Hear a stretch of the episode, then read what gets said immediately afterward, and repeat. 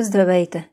Аз съм Лариса, а вие сте с епизод от Маргинали, подкаст за духовния предприемач. Заглавието на епизода е Ало, ало, бабо! О, не!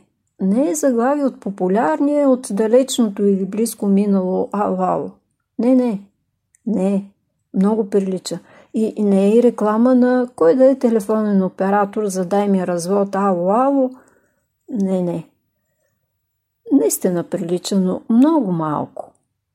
Всъщност искам да ви разкажа една история за баба и дядо. Не, не, не за баба и дядо, а за така наречения ваучер. То баба и дядо, когато отидат в магазина на село, знаят, той е ваучер. Дори този магазин да се нарича Хоремак, но не това е темата на днешния епизод. Става въпрос за маргинализма в български язик. Наричам го маргинализъм. Защото толкова чужди термини, толкова чужди думи навлязаха в ежедневният ни разговорен език, че българският започна да прилича на някакъв световен език на моменти. И добре, че всички владеем с някаква техника и сме до такава степен компютъризирани и не само, че наистина се разбираме. И вече забравяме откъде идват баба, откъде идват дядо, какво е село. Някой разбира се. А за ваучер, ами до те и децата вече знаят какво е ваучер. А какво е наистина ваучер? Ето, ваучер е туристически термин. Аз като преподавател го използвам от години наред. И той в един скромен закон, наречен закон за туризма, е написано, че означава предплатена услуга при пътуване, отбелязано с превозно средство, броя на нещовки, консумация на храна, използвани услуги и така нататък. Представете си цял закон, който обяснява какво представлява ваучера. Кой го изписва, кой го ползва, как го ползва, има ли санкции, има ли някакви обещетения и така нататък. И всъщност много малко хора са запознати, че ваучер е измислен и въведен за първи път от Томас Хук. Е, не е онзи Хук, капитана, който открил остров някакъв и бил изяден от оземците. Нещо подобно се е случило и с откритието на Томас Хук. Или по-скоро, как някои от термините получават съвсем друг живот и друго предназначение от това, за което са създадени особено ваучера в разговорната реч. Професионалните термини навлизат и се употребяват неправилно. Аз имам и други епизоди с такива термини, които мен лично не ме дразнят. Дразня ме, че тези, които използват термините за улесняване на професионалната си дейност и комуникация с колеги, всъщност пренасят тези термини в ежедневния живот. Все пак има и ние написани закони в български язик, в които някак думи, които се прилагат от други езици и цели изрази и въпроси, които се възприемат нормално, в български язик не се възприемат нормално.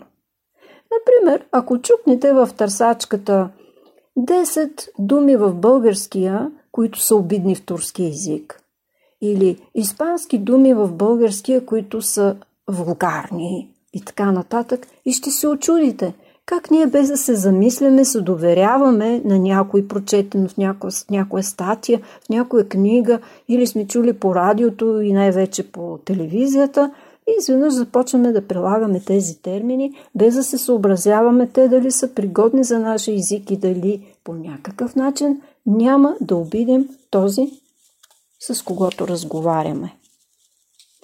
Но в случая говорим за ваучера.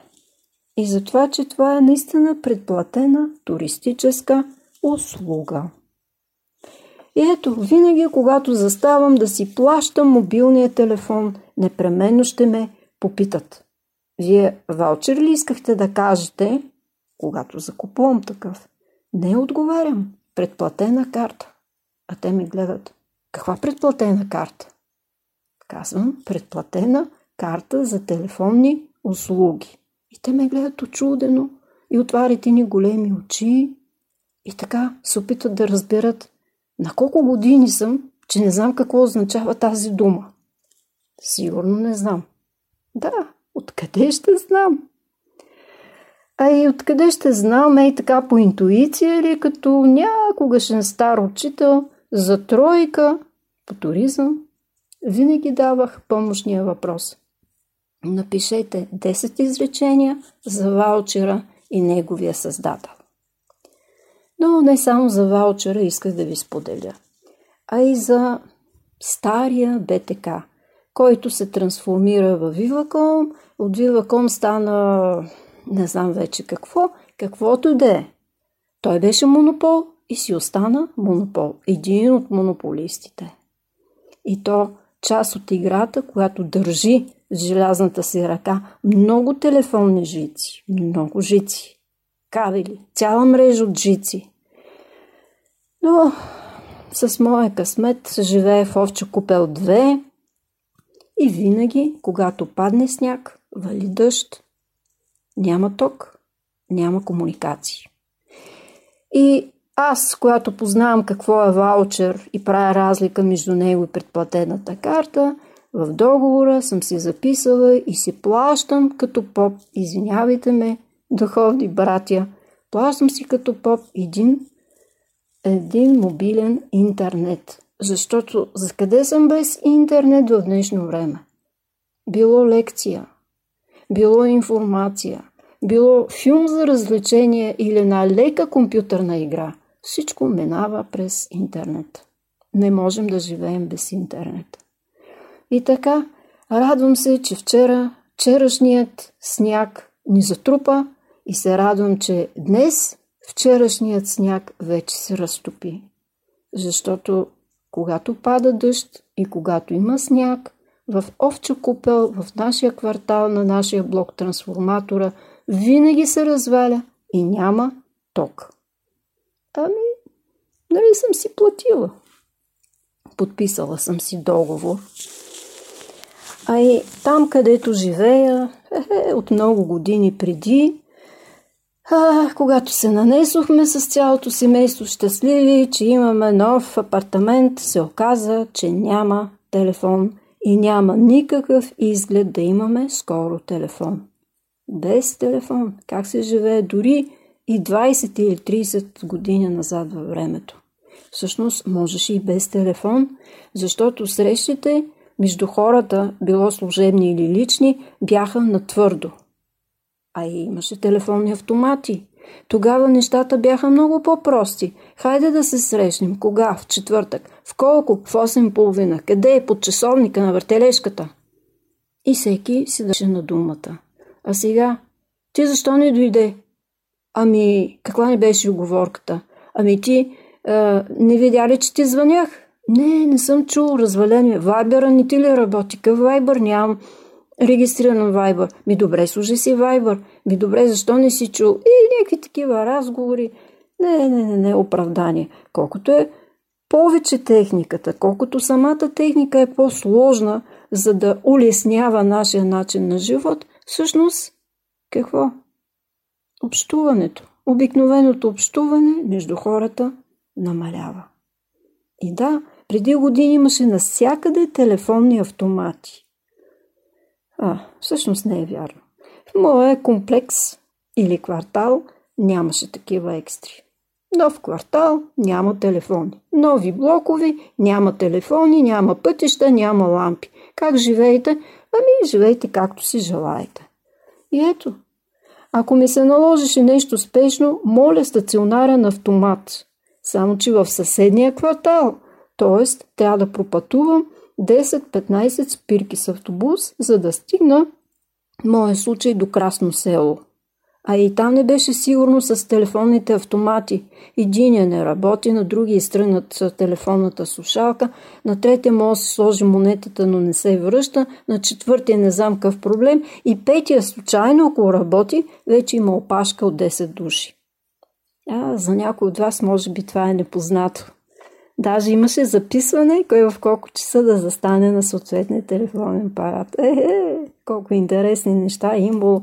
Но в случая, вижте, тези телефонни автомати си бяха малка разходка с автобус и тролей в града. Малка разходка не цяла екскурзия. И защо ли не? Дали ваучерите върват с туристи? А телефонните ваучери защо да не върват с разходка с автобус и тролей? Ехе, това беше обаче преди. А когато построиха първите телефонни автомати, вече бяха минали почти 10 години от нашия нов апартамент, когато се заселихме. Да, но пак възниква въпроса, как се живее без телефон? И отговорът е, а как се е живяло без ток вода векове наред? Имам предвид течаща, топла и студена вода или ток. Ами, мислите си, че измислям? Не. Първите домашни телефони се появиха в нашия квартал през 2000-та година. Представете си, в началото на 21 век. Аз лично се редях около една седмица, за да получа драгоценен номер с разрешение да ми бъде построен телефон. Тоест, ми се даде, ми се дръпнат някакви жици и най-накрая да ми го свържат с телефонния апарат, който бях купила много преди това. И до тогава малкото автомати с ваучери, сори, с предплатена такса наистина не работиха. Или работиха по свой си график. А на мен много често ми се е случвало за повече от час да ми дойде реда и винаги треперих апаратът дали ще ме хареса. Защото за мой късмет аз си бях един малък Марко Тотев. Апарата винаги ми гълташе стотинките или започваше да блокира.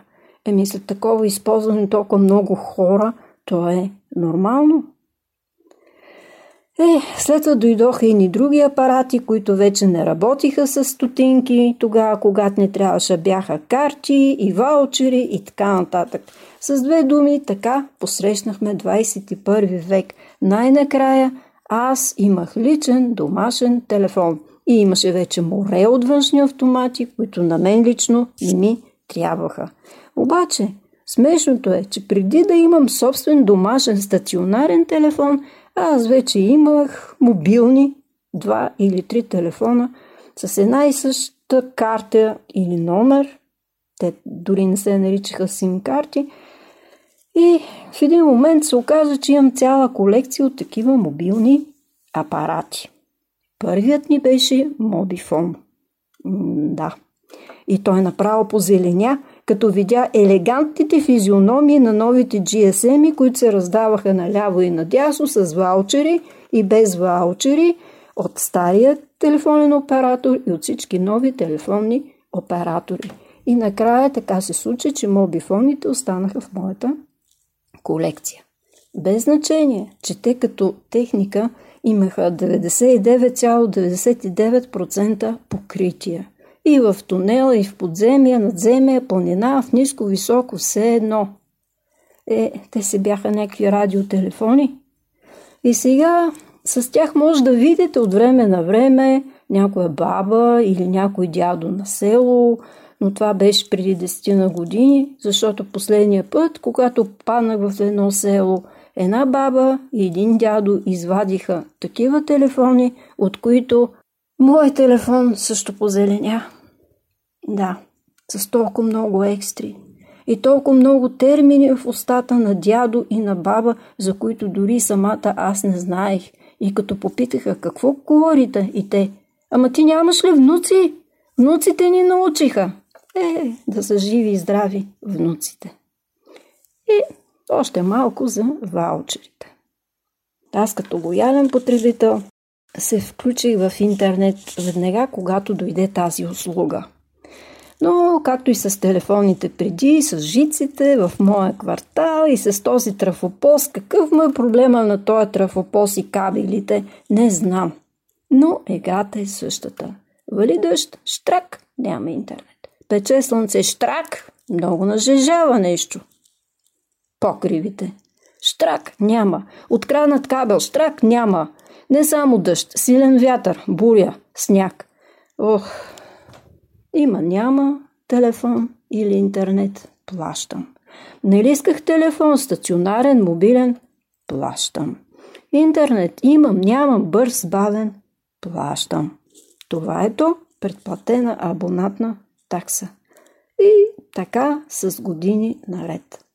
Успокоението все пак е, че редовно си плащам услугата. И тя е нещо като ваучер в бъдещо време. Ама в много бъдещо време. Защото не се знае кога няма да имам телефон или интернет. Нали си плащам? И защо да се жалвам? Станах ревностен почитател на прогнозата, например, за време. Започнах да познавам. Ало, първите капки дъжд, бързо, бързо, бързо, бързо. Няма да има интернет, телефона, телефона. Ох, и така, преди да ми е спрял интернета, хоп, на първи автобус и в центъра. С това не съм ли един градски турист в гонене на ваучер, позабравен ваучер, защото за се разведеш с мобилен оператор с подписан договор е Ох, то наистина човек по-добре да се разведе с някой съпруг или съпруга, отколкото да се разведе с мобилен оператор. И тези позабравени ваучери, колко са удобни. Нищо, че е маргинализъм, че използваме този термин за нещо друго, нали? Ваучер за козметични услуги, спа услуги, за не знам си какво.